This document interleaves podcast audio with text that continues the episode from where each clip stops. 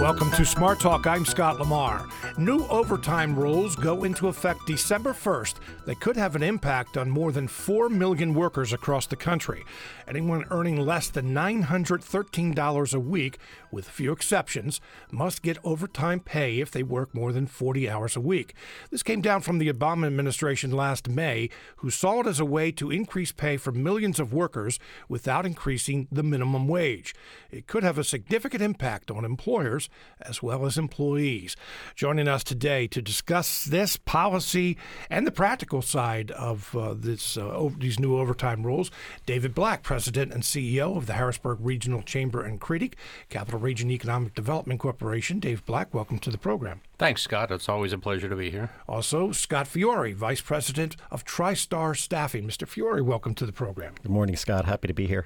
If you have a question or comment, give us a call 1 800 729 7532 or send an email to smarttalk at witf.org. Scott Fiore, I'm going to start with you. Uh, I said $913 a week, uh, but that's not really the figure that's been quoted more often. Uh, I think it gives people a better idea when you talk about uh, what the annual annual salary is. What are some of the major changes in these overtime rules? the real change in the overtime rules, Scott, is uh, is that nine hundred and thirteen dollars a week. That equates to forty seven thousand four hundred and seventy six dollars annually. Um, the rest of this uh, of the law really hasn't changed. There's duties tests; they haven't changed. Uh, it's really that salary threshold. So, okay, so when you say that salary threshold, what exactly does change? Uh, what changes is uh, today, uh, if you earn significantly less than forty-seven thousand dollars, like around twenty-three thousand dollars, twenty-four thousand dollars, uh, you can, so long as you pass the other duties tests, uh, be paid a salary.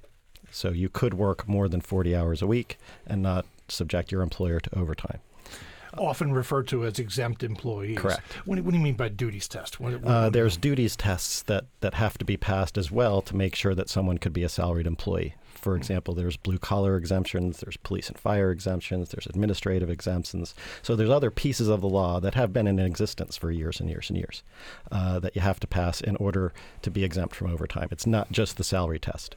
Uh, but the salary test has attracted a lot of attention because of the jump from 23 approximately 23,000 to 47,000 dollars because that threshold is where everything starts. Go ahead. Yeah, what I was going to say is um, it's and, and, I wanted to clarify this because as I was doing research, I have to admit that uh, sometimes I would see it referred to this way, and other times I wouldn't.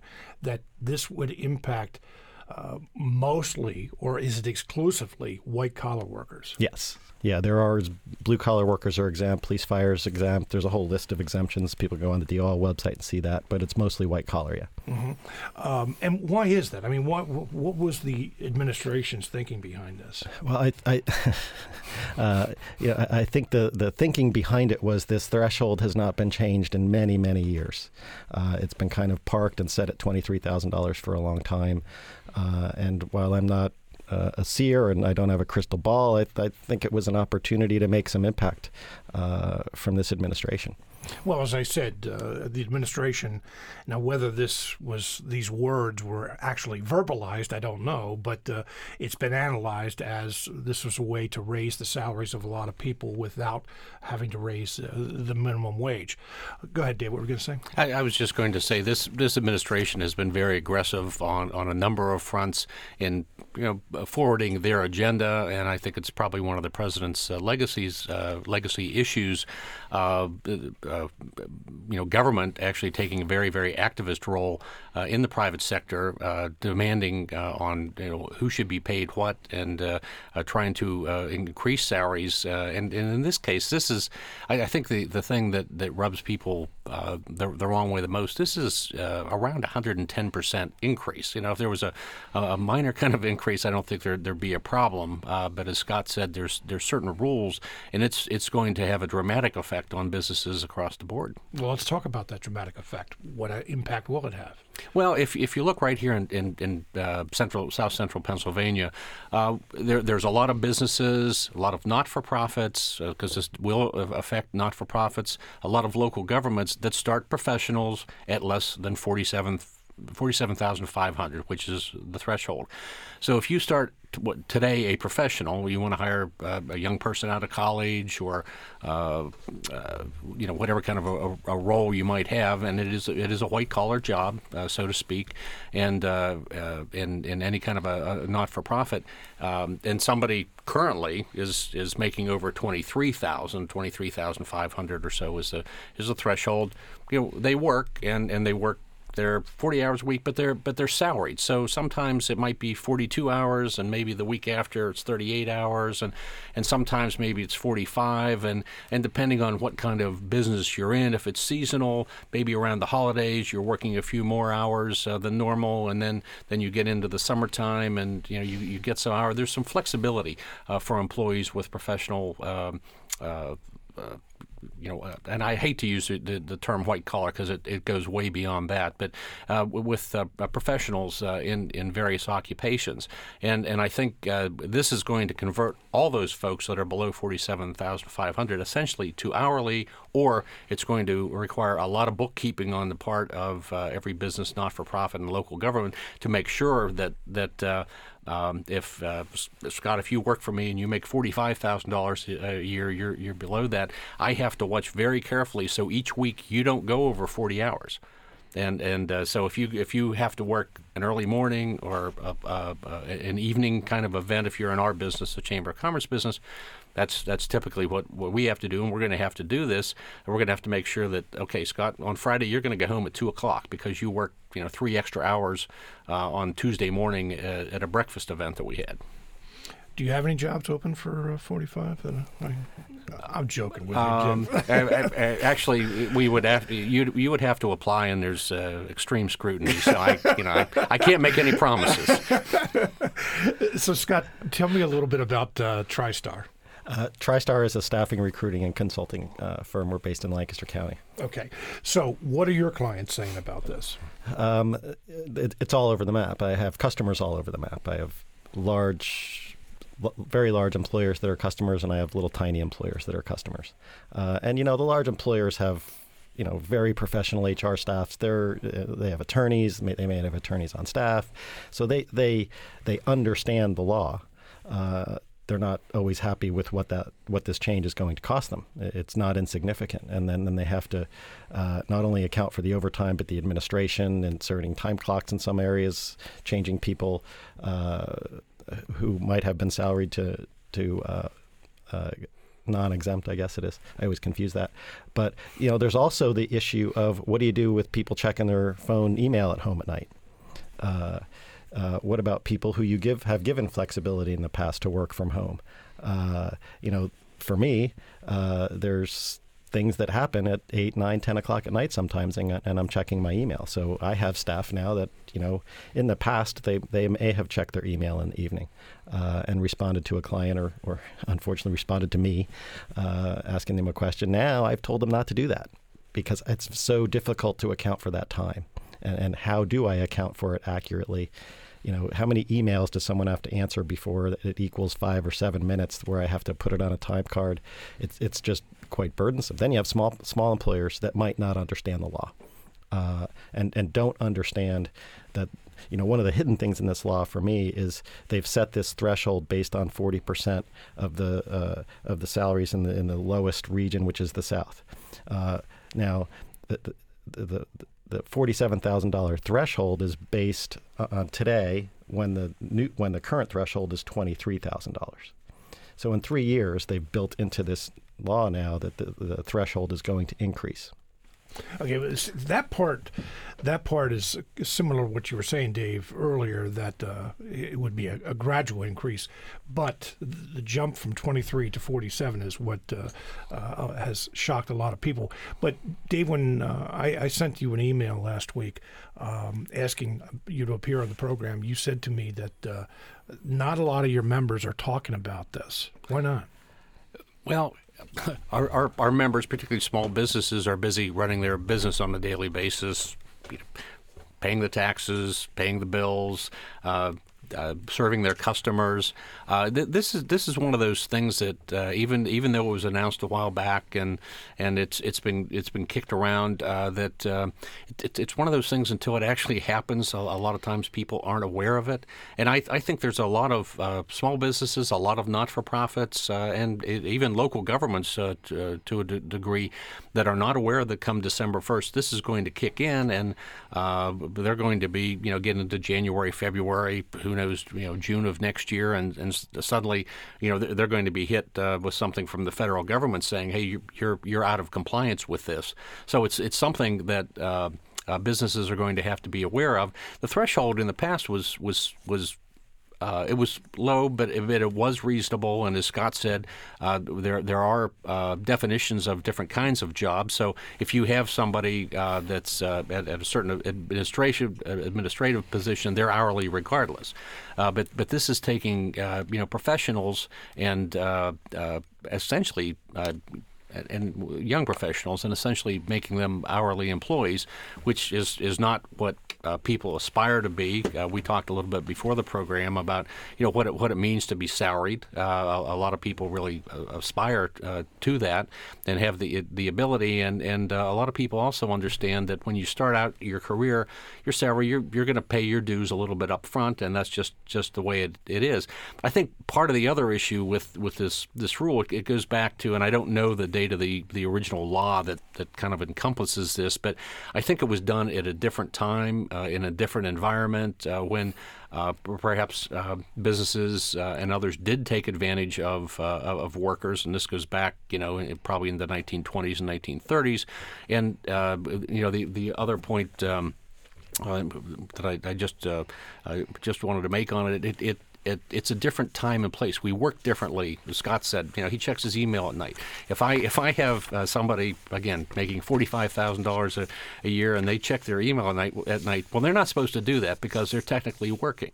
But people do that because you have access to the information and you want to serve your clients. Or what what are we trying to tell uh, the people that, that work for us and serving our clients? Don't don't check your emails because you're going to go over your forty hours a week. And the final point that I'll make this is this is forty hours a week. I think most most places either pay on a monthly basis or a biweekly basis.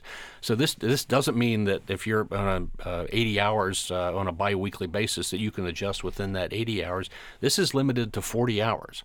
So if if, if uh, again if, if I if I have a, a, chamber event, we do our state of the cities like we did last week, and I have staff uh, in at six o'clock in the morning, and so they work two extra. They start two hours uh, earlier, I have to make sure that at, at the end of the week that they go home, you know, two hours later. And if it's a Friday event, you try to get into uh, into 40 hours. It's it's going to be very complicated, or you, you have to pay them on an hourly basis. And and uh, I think uh, our young professionals, I I think they consider themselves young professionals, and they don't consider themselves hourly employees. We'll talk more about that in just a moment. You're listening to Smart Talk on WITF, your home for NPR News and all things regional. I'm Scott Lamar. We're talking about no new overtime rules that uh, have been implemented by the Department of Labor, the Obama administration, that will go into effect December 1st. Our guest today, Scott Fiore, Vice President of Tristarr Staffing, he's been working with a lot of his clients to implement these rules, and David Black, President and CEO of Harrisburg Regional Chamber and CRADC. We welcome your questions and comments. 1 800 729 7532. Send an email to smarttalk at witf.org. You also can leave a question or a comment on WITF's Facebook page. Again, that phone number is 1 800 729 7532. Scott, let me ask you about this um, the procedure for which this came down. Um, these rules were implemented, or excuse me, were announced in May. They'll be go into effect uh, December 1st. But there was no executive order from President Obama. Uh, there was no congressional action. How does that happen? Well, um, it, it's quite simple how it happens. The uh, the Fair Labor Standards Act, and, enacted many many years ago, empowers the Department of Labor to to do things like this. They they don't require executive orders. They don't require act of, uh, an act of Congress. So, I mean, this could come down at any time. Then, I mean, why why did it take so long? And that, I'm sure the Obama administration would say that's one of the reasons that it was all but the salary was all but doubled uh, because it has been so long since this changed. It has, and um, President Obama did sign a, mem- a, memorandum addressed to the Department of Labor that, that he wanted this issue addressed. Mm-hmm. Uh, and uh, there was a comment period uh, once the uh, the DOL announced that they were going to do that. Hundreds of thousands of comments came into the government. Um, it was the hope of many, and, and David, I'm sure, would attest to this, that they would have looked at that 47,000 number and decreased it so it wasn't as large a jump, but but they elected not to. I said in my introduction that uh, there uh, potentially will be like 4.2 million American workers impacted by this. In Pennsylvania, it's about 185,000. Um, why are there so, so many employees working more than 40 hours a week? I mean, I mean, uh, this is kind of a philosophical question, but why are there so many people who are working more than 40 hours a week? Well, you know, welcome to the world we live in. Uh, there, there's just access to information all the time. And uh, I know when I started my career, uh, I was excited to be paid a salary because I could prove myself. I could work hard. Uh, I could work extra hours to, to hopefully get a promotion to improve my uh, my standing with the company, and, and I was able to do that. Uh, and and I also liked that I could have some flexibility when I was a salaried employee. If I needed an extra half hour at lunch to, to run to run an errand, or I needed an afternoon to get a to go to a doctor's appointment, I could do that. I didn't have someone watching over me. Uh, I was given the flexibility to do my job, whether it took me 40 30 or 50 hours to do that. Uh, you know, there's a lot of you, hear so much about these millennials and they don't want to work, and uh, and I don't buy into that. You know, what I see in, in, in my customer base and the employees that we place and the employees I hire that are millennials, they want to work really hard too, and they want to advance and and uh, advance their careers. So uh, I think people work because they want to. Uh, you know, I don't think anybody's cracking a whip over anybody saying you, you have to work, and and maybe there are. I'm, I'm certainly I don't want to be naive and say there aren't employers that are like that, but in the in the workforce uh, today, uh, you know, if, if someone's cracking a whip and making you work 60 hours and not paying you for it, there's plenty of jobs that you could probably go and, and apply for and might might be able to work at a better company. But you see, there's part of the problem. I mean, we've identified that one of the real problems in in this country is that there's this income gap. Uh, and if there are people working that many hours a week and not being paid for those, that's the whole idea behind this is that uh, there are people who are working hard, but yet aren't being compensated for it. You agree with that? Disagree with that? Uh, I would would disagree with that. Uh, there are people that are, are working hard, and I think to the degree possible, particularly in the private sector, the, the ability to pay. It's this is this this legislation that you know that's the, that's the root of this goes goes back to a period in time in our history where uh, perhaps you know, businesses did take advantage of of, of workers. Today, we're in a different environment. And we, we all know unemployment numbers are, are very low. It's a very competitive workforce. So if, if you're if you're not compensating people enough, they're probably going to go and find another job. It's it's it's that kind of environment. It it, it is a workers' uh, environment. It's it's it's uh, it's a very good time to be out there in the workforce because there are job opportunities and there are there are different opportunities uh, to to, uh, to go that. So it's not that, that businesses and not not for profits and, and others are, are underpaying folks. I mean, there are options out there, but but they're they're paying what they're what they're able to pay in most cases. And and the other thing that's crazy about this this this rule, it's nationwide. So it doesn't matter whether we're in New York City or we're in Perry County, Pennsylvania. It just doesn't make a difference. And as we all can probably guess, the cost of living in Perry County is a little less than the cost of living in New York City. So, you know, what's fair about this 47,500? It's it's it's an arbitrary number, and quite frankly, the other number, 23,000 and change, was probably an arbitrary number as well. But it just it, it just it's it's reactionary uh, type of thing, and it's uh, from uh, a lot of people's perspective, uh, mine included, this this is a definite overreach uh, by the federal government trying to tell business, not for profit, and local governments what you have to pay and what you have to do. We have an email here. Uh, how exactly do you differentiate uh, white collar from blue collar? There those are some pretty uh, generic terms. Um, it would take probably three of your shows to even touch it. Uh, there are specific duties tests laid out by the Department of Labor, uh, and I'd encourage you to either go to their website and, and, and read them, and then maybe hire a lawyer to help decipher them. Yeah, and I, I, I, you know, mentioned earlier I hated to use your the, the, the words white collar, blue collar. At, at, one point in time, there was a, a term called new collar workers that, that's kind of in between. So it's this isn't really about white collar and, and, and blue collar. Those those are old terms. It's about it's about workers across the board. One other point I just want to make because it just popped into my head. Uh, I've been in the workforce for a long time, and back in the early 1990s, you know, when the computer age was really starting to starting to hit, and everybody was talking about how how wonderful technology was going to make our lives, and and the four day work week was coming, and this is just going to be a mar- marvelous place just the opposite of as has happened uh, in in all the work we do and everything that we do. We we are practically working 24 seven. I mean, if we're awake, we're we're checking our emails, we're we're uh, answering uh, uh questions from our clients, in our case, from our members. Uh, we're, we're you're just constantly working, and and and that's okay. Uh, and if you want to do that, if you don't want to do it, you, obviously you can go out and find find another kind of job. But we're we're always doing something in the workforce and always always able to communicate. Let's take a phone call from Natalie in Waynesboro. Natalie, you're on the air.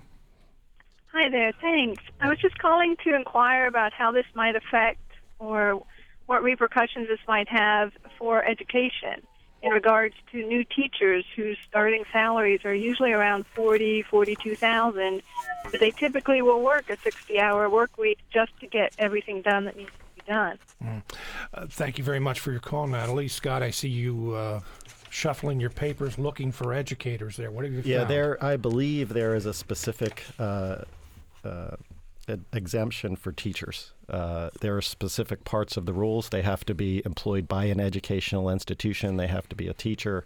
Uh, but there are exemptions for, for teachers, I believe. And again, that's on that uh, website. Okay, so exemptions meaning that this would not apply to, to teachers. Correct. I, I believe. Okay. I'm, I'm, trying to find that one in my paper. But but, but Natalie makes a, a good point in, in, in her call. This is a great example of how people work today. Teachers you know during during the school year and even even off you know uh, during the summer they're they're always working I you know, my wife was a teacher, my daughter teaches, and and and uh, anybody that thinks that they're they're only they're only working at the time they're in the classroom is nuts. It's it's uh, it's the time in the classroom and then then double that is basically what a teacher puts puts in on a, on a regular basis. Uh, you know, if, if they were to fall under this this rule, which uh, they probably do not, I think they're probably they are they are exempted. Uh, you know, the, the cost to local school districts would be phenomenal. But there are other people who work in school districts that are not educators. Uh, are, are are they exempt? And my guess would be that some of them are not, and they're still considered professionals. Correct. Okay, I, you know, let me take a, another point of view. Let me play the devil's advocate with you for a, a moment here. Is that fair? That a teacher, you said your your wife used to teach, your daughter teaches. Is it fair that they're paid? We'll use the forty-five thousand dollar uh, figure, paid forty-five thousand dollars a year, but yet are working sixty hours a week. Well, and, and as I said, they work 60 hours a week during the school year, and then, then they work during the summer, and they have some other time. But that's the flexibility of teaching. That that is one of the reasons. It's not the main reason, but it's one of the reasons a lot of people go into education because they do have a little more free time in the summer, or maybe they go back to school in the, in the, in, the, in the summer. I mean, that's the nature, but but that's that's that's the thing I think that we're missing. That's an individual choice. I I, I want to be a teacher. I want to help uh, influence young minds. So I'm going to do this, and I know what comes with the job. And and uh, and I would say this, Scott. You know, the the young teacher that starts out, that's passionate, that that uh, I, I want that young teacher teaching my kid. Uh, because the one that puts in 60 hours a week at the beginning and is making an impact on my kid's life is going to increase their stature very quickly. They're going to move up the ranks very quickly and make well more than that 30 or 40 thousand dollars they might start with in their first year or two. Those that don't, those that put in their 40 hours, go home. Maybe they shouldn't advance through the ranks of teacher uh, of, of, uh, up the ladder in schools and, and, earn more money. And that's just kind of market dynamics uh, um, affecting that. And and is it fair? Yeah, I, I think it is. All right, let's take another phone call from Joshua in Harrisburg. Joshua, you're on the air. Uh, yeah, I just had a question. Uh, it's a general question about overtime.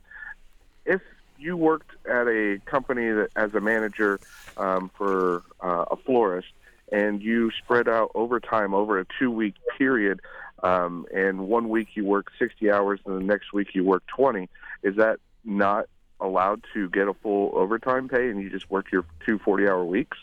Thank uh, you.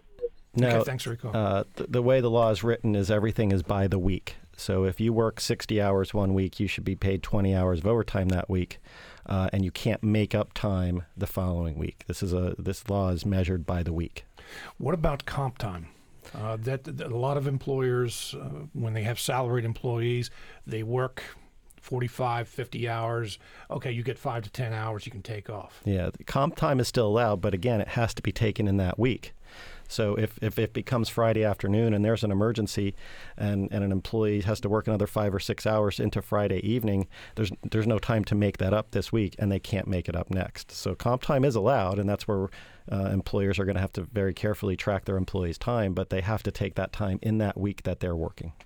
Dave, you look like you're talkative there. Yeah, well, I, I was just in, in, in an emergency. uh, Let's go back to, to local government. To have an agency like uh, uh, Children and Youth. Every county has a Children and Youth agency, and uh, people are on call. They are salaried employees, uh, but uh, sometimes they have to work weekends, and obviously sometimes there's there's there's an emergency. And as Scott pointed out, you know they go in and they get it done. That's that's part of what they do. And uh, now, are we going to have to start paying overtime? And if we pay overtime, where does that money come from? Does that come from state government or does it come from county government? Because it's a you know it's a state mandated uh, service. So you know the, the the ramifications of this, and and uh, we we can get into. There's a lawsuit that's uh, that, that's pending, but the ramifications of this are huge. Uh, uh, that really ripple through you know the not-for-profit sector and the local government sector as well. Uh, Let's talk about that lawsuit. What's what's it? Uh, what it is it questioning?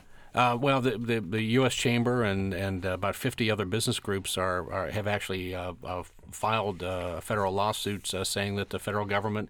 In enacting this, has overreached its authority because of the dramatic increase, because of the 110 percent increase, and it's it's going to re- uh, you know, part of what they're they're claiming professional employees are going to be converted to hourly wa- wages, and it will, as we've been talking about, reduce workforce flexibility, remote electronic access to work, and opportunities for career advancement.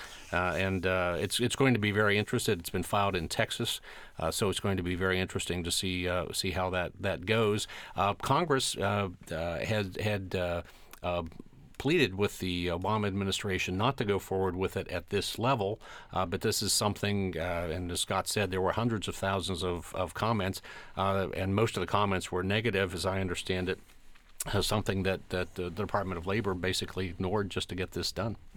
Let's take a phone call from Eric in York. Eric, you're on the air. Hi, thanks for taking my call. You're. Um, uh, first, um, I worked for an industry um, as a general manager where I had managers working for me um, that weren't paid uh, under the forty-one thousand. I think it is. Um, I could be wrong. Or forty thousand uh, dollars um, that were required to work. Um, oh gosh, 60, 70 hours a week. That only had a couple of people, if they had a couple of people working for them. Um, we use the manager loosely, and um, I actually had to uh, that left that industry in that because I thought that it was morally wrong. Um, I heard the caller say um, before, I mean, the speaker, uh, your guest, say before that uh, we just work, we live in a 24 hour world. Uh, and this is the way it is, and we just work all the time. And and I, I'm just trying to think, like you know, part of me thinks that's morally wrong. I mean, don't people deserve time to spend with their children, to spend it with their family, to spend time doing leisure activities?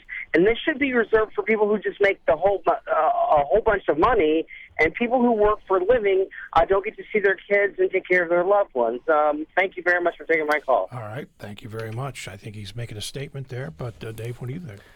Yeah, and, and, and I would agree. I, I mean, I was the one that said, yeah, we live in a 24 hour, but but people choose. Uh, if if if uh, I mean, I, I choose to work that way, um, and and but I, I do have work life balance. I manage to spend uh, spend time with my, my kids, my grandchildren. So um, it, it it you know everything does does kind of kind of balance out. Uh, And by, the caller does make one point. There there there still are uh, some companies some some bad actors uh, out there that probably uh, uh, you know abuse things and and you know there, there's always there's always some bad examples but I think the majority of folks in the workforce again uh, and the majority of employers understand that we're in a competitive environment today and you have to treat your employees well and, you have to lay out the expectations uh, for your employees and say you know the, these are the routes you can get things done and and I don't think anybody's unreasonably asking people to work uh, extensive hours I, I think people people are connected to their jobs. It's part of it's part of uh, who they are. And we talked a little bit about the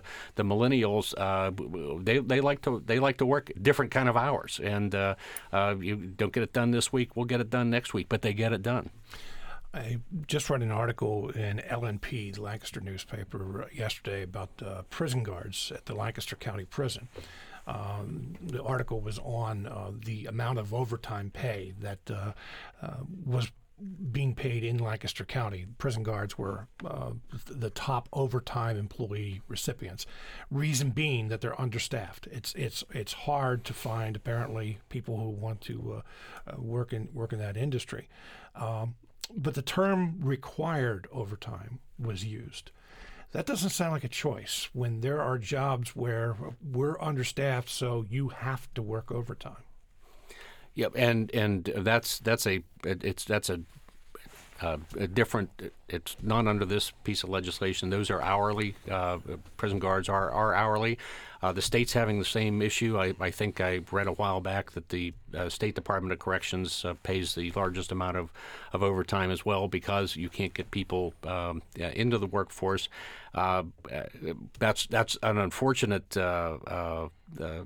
situation. But uh, and I think there are exemptions when they say required overtime. They, they, they really call people up and, and and ask them to, or say, look, it, it's your time up. And I, I don't think it's uh, it's ever unreasonable. You have to talk to the warden at Lancaster to see how they handle it. But I'm sure they, they have some reasonable accommodations. But there is an expectation that you will work overtime when it is offered to you.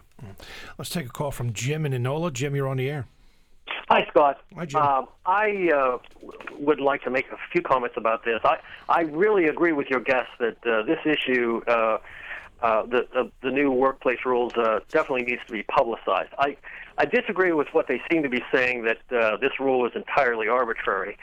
Uh, I, I spent my entire career in the in the private sector, and um, uh, in the in the old days, you know, when I was just starting out, and when my dad was in the workplace uh, there was a clear distinction. Uh, white collar workers were management and were professionals, you know, like attorneys and accountants and that sort of thing. And those were salary employees. And most of the others were blue collar, and therefore they were hourly employees, and so they got paid by the hour. Now, the workplace has totally changed. Uh, there are many, many fewer blue collar workers, mostly because we don't have as much manufacturing uh, jobs as we used to and you've got a lot of relatively low-level people who are salaried. Examples are, you know, the, the many administrative assistants that we have.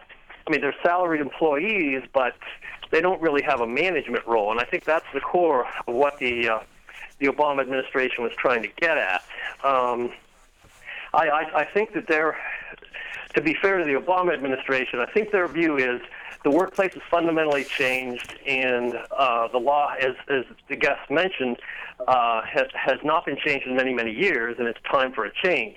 Now, I just also wanted to mention that there's some exemptions that uh, certain kinds of employers ought to be aware of.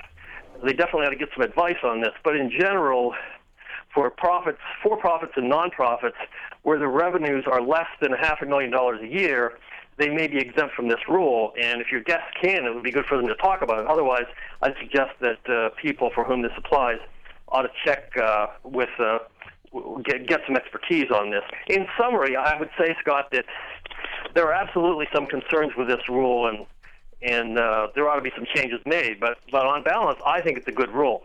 Thank you. All right, All right, Jim. Thank you very much for your call. I saw you shaking your head, Dave.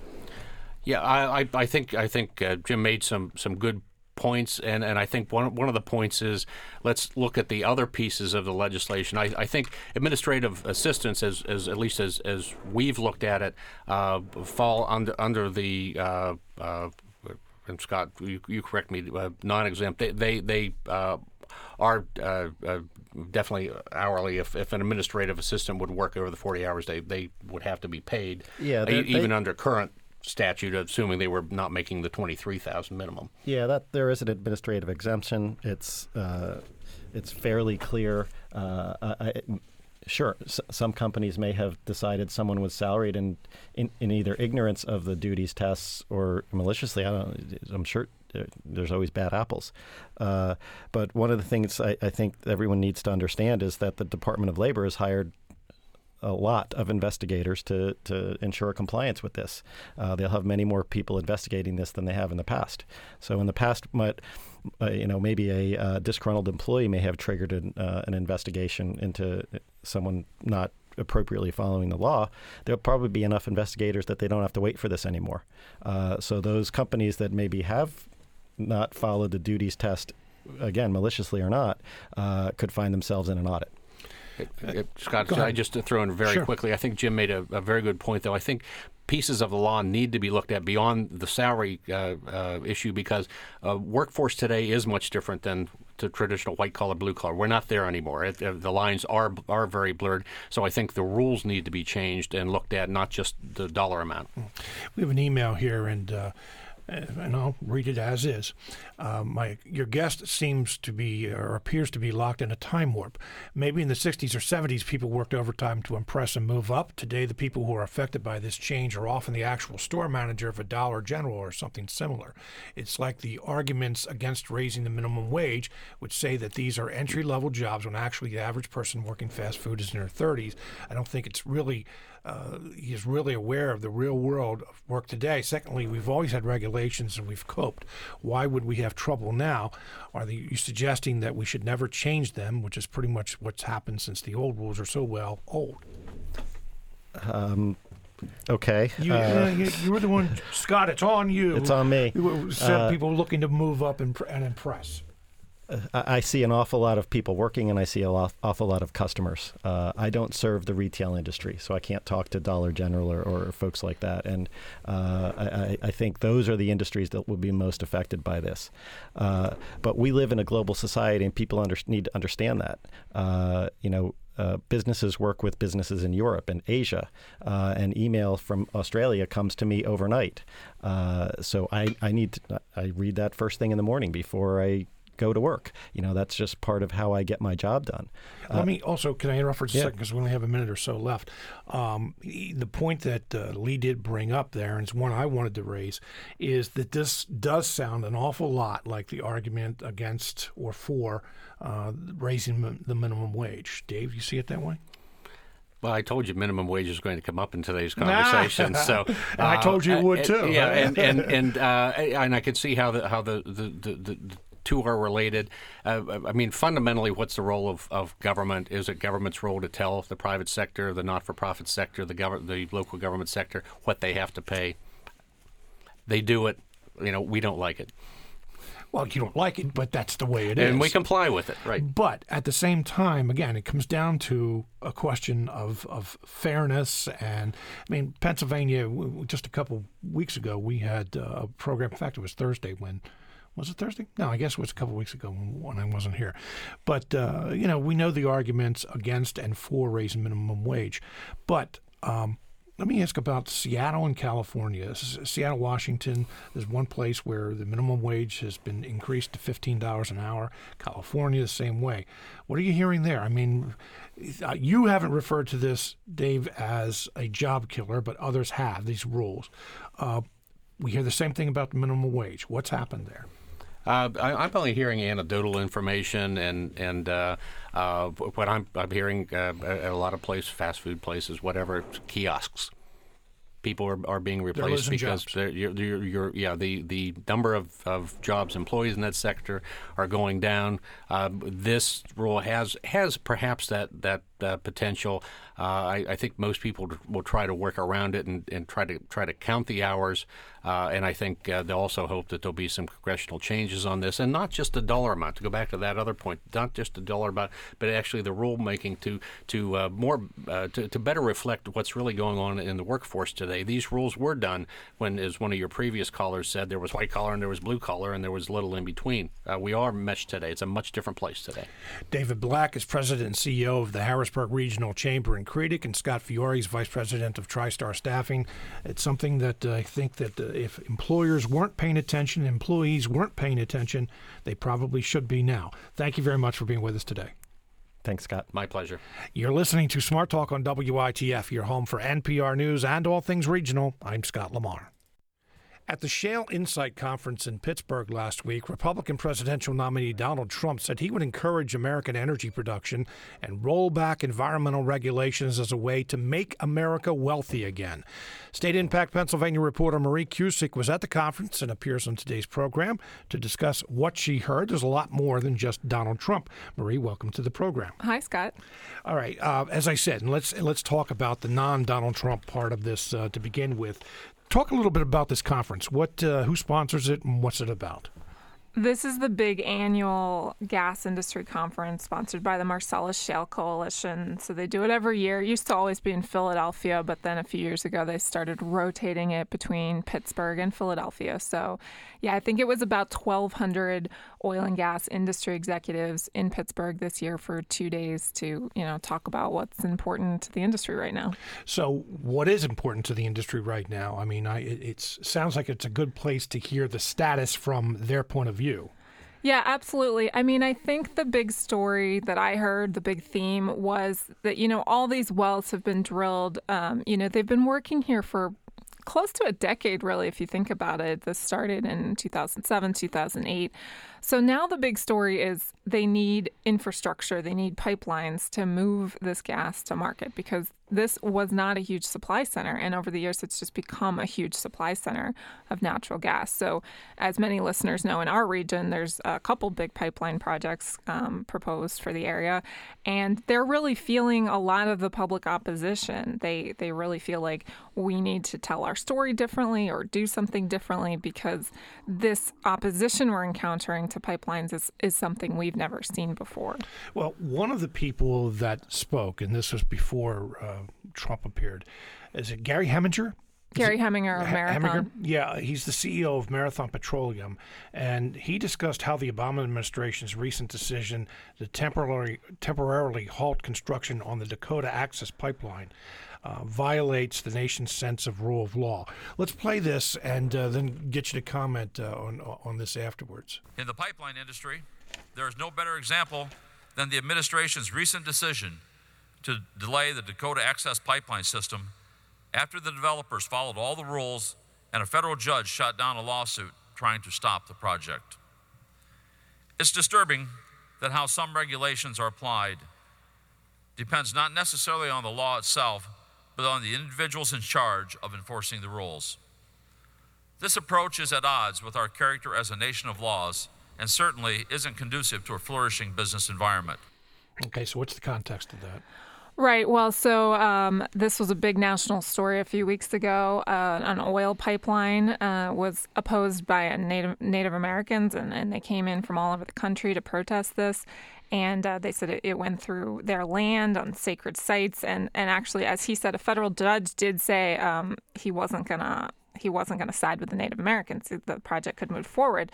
But then because of so much public intense pressure, the Obama administration did step in and temporarily halt part of the project. So that that decision came up over and over again. He wasn't the only person to say this at the conference. People in the industry really feel like, "Whoa, what's going on? This is just a huge mounting public opposition to pipelines," and they feel like uh, the politicians and the regulators are caving into the pressure.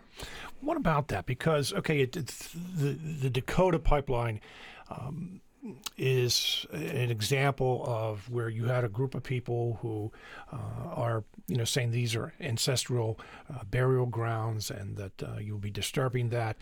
But most people, and I heard one of your uh, clips from the, the conference where someone said it's NIMBY syndrome overall, that no one wants a pipeline going through their backyard actually that wasn't uh, they feel like it's gone beyond nimbyism which nimby is not in my backyard. Uh, it was actually former dep secretary michael krancer who's now an attorney for the energy industry. He said it's gotten to be a cave mentality which is citizens against virtually everything. And what they feel like is the industry feels like well we always dealt with local communities and landowners when we were building this, these projects but now we're just dealing with something else, which is this ideological struggle or this fight over the future of our nation's energy and global climate change. They really feel like they're up against a whole new dynamic here. What's new, though? I mean, eh, we've had kind of that, that conflict over and over. I think what's new is that the scale of the build out they're trying to do, particularly here, we have seen this surge in production here. And, you know, at first some people got mad about the wells in their backyard, but now other people in other regions, like here, where we've had no Marcellus drilling because we're not atop the Marcellus shale, now people are suddenly feeling the effects of the the boom in their backyard and they're seeing pipeline projects and, and companies have threatened to use eminent domain to take some people's properties. Um, so you have that going on. It's just a lot of building, and it's a very dispersed industrial activity. You know, a well here, a pipeline there, a compressor station there. It's kind of all over the place. And then at the same time, you have the Paris Climate Agreement last December, and you have the world's nations coming together and saying we got to get off fossil fuels. So I can understand why people say, hey, excuse me, I thought we were trying to pivot away from fossil fuels. Why are you building a giant new pipeline in my backyard? Mm. But the industry will say, you know, what a lot of people don't understand is that especially in the electric power generation, we've been so reliant on coal for so many years and coal plants are retiring in the face of new environmental regulations, and the gas industry is undercutting coal, and it's becoming more competitive to use natural gas. Um, so a lot of these pipelines are, are needed to help now feed power plants that keep your lights on. And frankly, one of their favorite things is they this guy brought this up too. He, they love to make fun of people with electric cars because a lot of environmentalists want to drive electric cars but don't understand that when you plug into the grid, you're plugging into coal and gas and nuclear power they like to make fun of. They love they love to make fun of people with electric cars. Uh, uh, Republican presidential nominee Donald Trump uh, gave the keynote address Thursday. What was his uh, What was his message? Yeah, he he you know he was uh, on a teleprompter and it was you know I can tell that. I can tell and you can, when you hear this soundbite here in a moment you can tell that uh, he's not rambling like he normally does. Yeah he was very much on message and his big message to the oil and gas industry executives in the room was I am going to roll back regulations. I am going to cut environmental regulations and he's promised to undo many of the um, Obama administration's major climate change inif- initiatives. Well let's give it a listen. But regulations are becoming a major industry right now and we're going to make it a much smaller industry, maybe a minor industry. Your regulations are going to be cut back to a point that you'll be able to have your businesses, grow your businesses, and start new businesses. And you'll never be able to do that with what has taken place over the last eight years. So, what about that? Well, what's interesting to me is, by the way, they did invite Hillary Clinton right. and her campaign mm-hmm. declined. Mm-hmm. Um, so they say the Marcellus Shale Coalition says this energy is not a partisan issue. Um, they, they have invited Democrats to speak. But often this is a very, you know, Republican, conservative, pro-business crowd. So I was interested to hear from people what they thought of Donald Trump, and I talked to folks before he spoke and then after to, for reaction to his speech. And I mean, this is very anecdotal and not scientific. And frankly, most of them wouldn't speak to me on the record because they're not allowed to, you know, give a political opinion on behalf of their company. But I talked to a lot of them, and they were, you know, self-identified Republicans, conservatives. They they were concerned about him and felt like they didn't know what they were going to do in November. A lot of people were like, "Geez, I don't know about this guy. Kind of scares me." And even afterwards, he he talked about during his speech, he talked about how the EPA is giving this industry a really hard time getting permits and he's going to change that. And, you know, one guy I was talking to walking out of the building, he's like, the EPA does not permit oil and gas wells. so, you know, it's done at the state level. So here in Pennsylvania, it's the Pennsylvania DEP that gives out permits. So he's like, clearly he was talking to a national audience and he wasn't talking to the more sophisticated people in the room. So I, I really got the sense from a lot of people. I mean, certainly there are Trump supporters there, and he got a standing ovation at the end of his speech, but nobody privately talking to me said they were sure what they were going to do or whether they wanted to vote for him. Um, a couple people on the way out kind of sneered at it and said it was entertaining. But I was just very interested to hear that from that crowd. Wanted uh, any reasoning for why uh, the Clinton campaign turned down uh, the invitation? I don't know. Mm. Just curious because, uh, as you said, it is a bipartisan issue, and it is something that uh, um, you know Hillary Clinton as president will have to uh, will have to address. Well, frankly, the big difference between Trump and Clinton, and when it comes to energy, is he has said he he's called climate change a Chinese hoax. And he, you know, has promised to undo the Obama administration's major initiatives, including the P- Clean Power Plan, and he wants to get the, the United States out of the Paris Climate Agreement. Whereas Clinton has said she wants to make the United States a clean energy superpower. She wants half a billion solar panels installed by the right. end of her first term. So the two of them are pretty much polar opposites on energy and climate change. Mm. Uh, Marie Cusick is uh, WITF State Impact Pennsylvania reporter. Marie, thank you very much for your insight. You're welcome. State Impact uh, Pennsylvania is a collaborative effort between uh, WHYY in Philadelphia and WITF reporting on Pennsylvania's energy economy. Um, well, the debate is tonight, and uh, we'll see if energy is uh, part of the discussion. And we hope to have an analysis of the debate, of what what you think, and also what some analysts uh, did hear or do hear tonight uh, with Hillary Clinton and Donald Trump. So uh, that's part of uh, tomorrow's program. But uh, we also going to talk about something that, um, well, they're pretty emotional for a lot of people raw milk. Talk about that tomorrow as well.